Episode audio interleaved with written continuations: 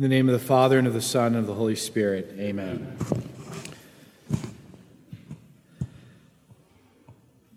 The second of the last seven things that were said by our Lord on the cross. Truly I say to you, today you will be with me in paradise. Now, of course, to understand what he's saying here, we have to back up and remember what was said to him by the thief on the cross next to him, which was, Jesus, remember me when you come into your kingdom. And that term remember, we tend to think of it as something that a person simply does with their minds, that we have this uh, ability, albeit imperfect, to recollect things in the past and to make them uh, felt in our intellect, that we can have sort of an imperfect recording and, and uh, memory of things in the past.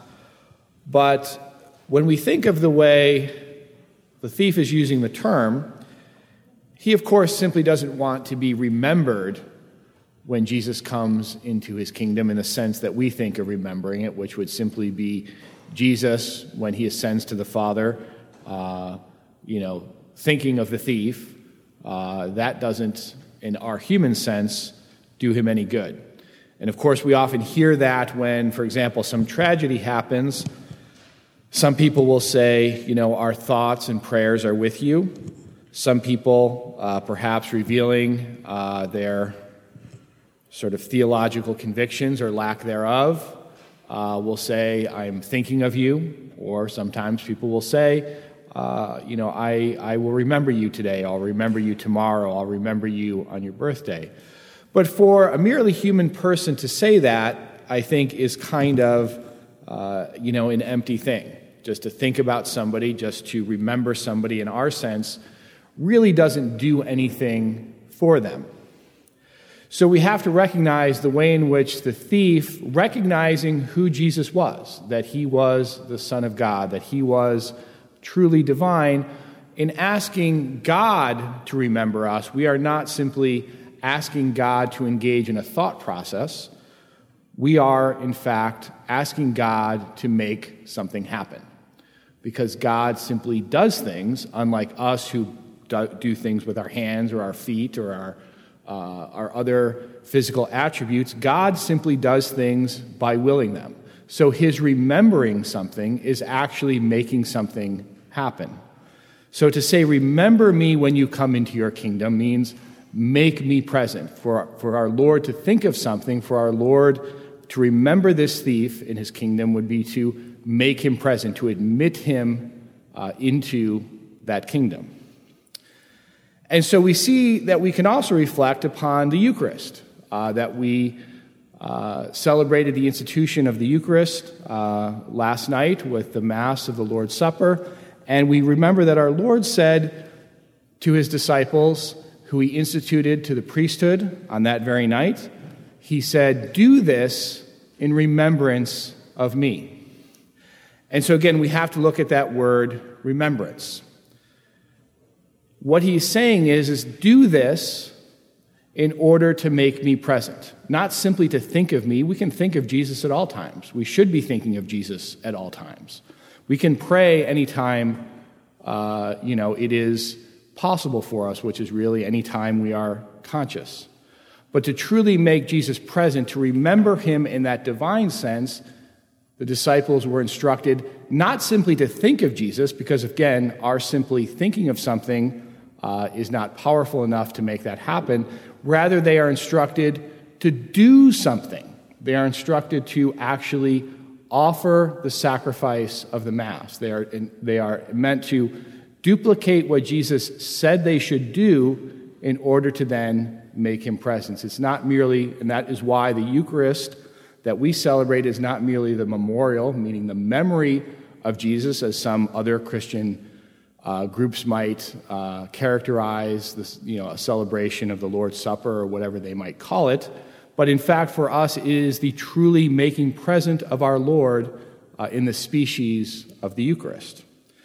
So, again, and like as I said before, the Lord doesn't say simply remember me. He says, in fact, do this in remembrance of me. So we can see, of course, that there is the institution of a sacrificial priesthood in that command, or is reflected in that command, because something has to be done. Simply human beings simply remembering something doesn't make it present.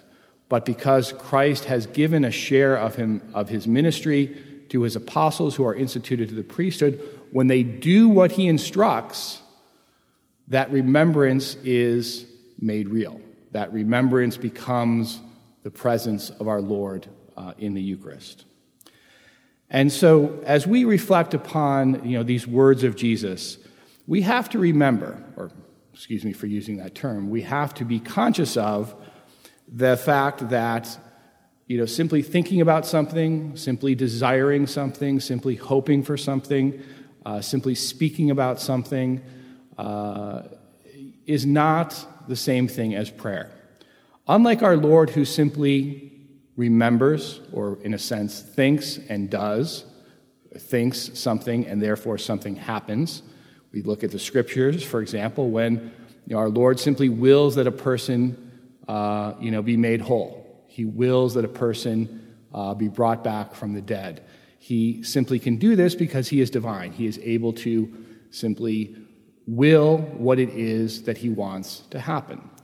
We do not have that power. We only have that power secondarily through prayer. When we pray, when we pray to our Lord, then we are invoking or asking for uh, the divine power to be exercised for those things for which we are praying. And so that's why it's so important uh, not to simply think about someone who is perhaps undergoing some tragedy, not simply remember them or these other anodyne expressions that we sometimes use in our modern times. It's so important to pray because prayer is our actual, tangible connection to our Lord. It is the only way in which things will actually get done in that sense. It's the only way in which we can exercise something like the power that Christ had simply to will that thief into heaven. We can, for example, we can't will somebody else into heaven, but we can ask, for example, through prayer, that our Lord uh, forget, you know, bring somebody to repentance of their sins so that they can go to heaven. We can ask that something be done, for example, to heal the sick or to ease somebody in some difficult circumstances. Are simply thinking about it or remembering it can't bring it about but through prayer, where we connect ourselves to our Father in heaven, we can actually help to bring these things about because we can hopefully prompt uh, our Lord in His mercy uh, to do these things. Because our Lord has invited us uh, to share in this ministry uh, of prayer. He has invited us uh, that we can pray, and as He says, anything that you ask for, you know, I can grant. Of course, those things that we ask for have to be things that are in conformity, uh, you know, with morality, with faith. We can't simply be asking for things that are, um, you know, untoward and think that that's somehow the proper use of prayer. But certainly for things that we have discerned are in accord uh, with goodness, with truth, and with charity, we can ask for these things, and our Lord says that He will respond. So we do not have this power to bring about these things ourselves. But through prayer, we do have the power, uh, you know, to uh, ask for intercession from our Lord, uh, who, if He judges it uh, in His will as well, uh, will hopefully bring them about. In the name of the Father, and of the Son, and of the Holy Spirit.